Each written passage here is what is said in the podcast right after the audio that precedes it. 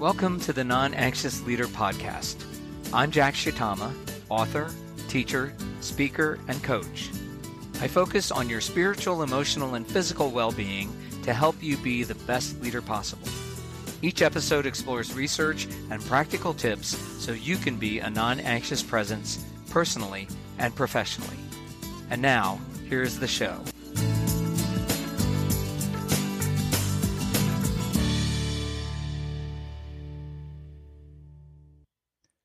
Welcome to episode 246 of the Non Anxious Leader podcast. I'm Jack Shitama, and the idea for today's episode comes from an Inc.com article, How to Solve the Leadership Paradox by David Finkel. The leadership paradox is the idea that a leader actually can control the direction of an organization. Finkel writes, quote, at the heart of the leadership paradox lies the realization that control, in its traditional sense, is a mirage. Leaders who attempt to control every aspect of their domain often find themselves frustrated, exhausted, and ultimately less effective, not to mention burnt out. The true essence of leadership lies not in controlling everything, but in understanding what can be influenced and using that to your advantage. End quote. Finkel is a business coach and the co author of Scale Seven Proven Principles to Grow Your Business and Get Your Life Back. He maintains that one of the biggest problems in the business world is the tendency of the leader to need to control and micromanage the systems that they lead. Finkel contends that this approach can hinder growth for years to come. Instead of control and micromanagement, effective leaders focus on influence. To me, this is what leadership through self differentiation looks like. For example, non anxious leaders don't focus on the things they can't change, such as external trends, global events, and the actions of others. Instead, they focus on self regulation, self definition, and emotional connection.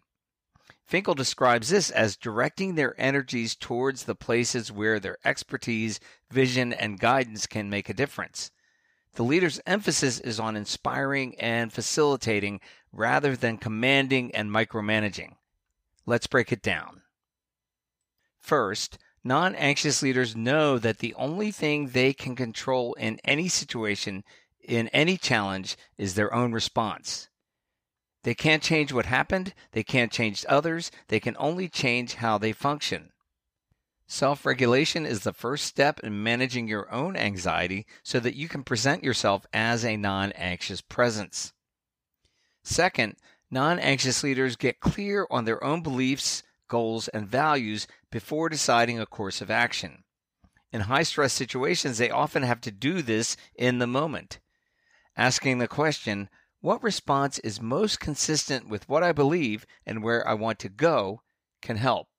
It's a long sentence, which will get you to slow down in the first place. It will also help you to get clear on your goals and values, which is essential to self differentiation. Finally, responding in a non anxious and caring way makes clear what you believe while staying emotionally connected. What's most important about this is that you give people the choice to follow. If you make demands or commands, people will resist. Influence is showing the way and inspiring others to follow. The most important way to do this is to recognize the importance of autonomy. Every person wants to feel in control of their own choices. When you foster autonomy, the freedom to choose, you are not only building capability in others, you are showing that you respect them as human beings. This doesn't always work, but making demands or issuing commands is almost certain not to work. Two of my favorite sayings are nobody wants to be told what to do, and effective leaders say what they believe while giving others the freedom to disagree. Both sayings emphasize the importance of autonomy. The question is if controlling our own response is the primary thing we do as non anxious leaders, are there other things we can control? Finkel lists several ways a leader can influence the direction of an organization. One is deciding who does the work. This starts with who you hire or who you recruit to fill volunteer positions. Finkel talks about competence, knowledge, and experience, which are all good. However, especially in congregational leadership, I would focus on spiritual maturity and self differentiation. When you work with people who are spiritually mature, they seek to put God's will first. They don't always do, but they're trying. And when they're also self differentiated, they are able to maintain a non anxious presence even when there is disagreement. This makes it much more likely that the congregation or organization can move forward. You can also control who you hand off tasks to, how you delegate, and how you follow up. In my experience, working with the right people is key. Choose people who can take responsibility for self. Ask them if they can work on something rather than demanding, and give them the space to get it done. Let them know that you will be following up at an agreed upon time, then do so understanding that things rarely work out as planned. The important part here is knowing where you end and another begins. When you work with others, there is only so much you can control, and that has to do with how you prepare, how you ask, and how you follow up. In all of these things, understanding the difference between micromanaging and inspiring is essential. Micromanaging is overfunctioning and it destroys healthy emotional space. Whether you do this with an employee, a congregant, or your children, it will foster resistance. On the other hand, setting clear objectives and giving space for another to manage their own work offers the best chance for positive outcomes. Finally, non anxious leaders can control how they develop and train others, even as they allow for natural consequences when doing this.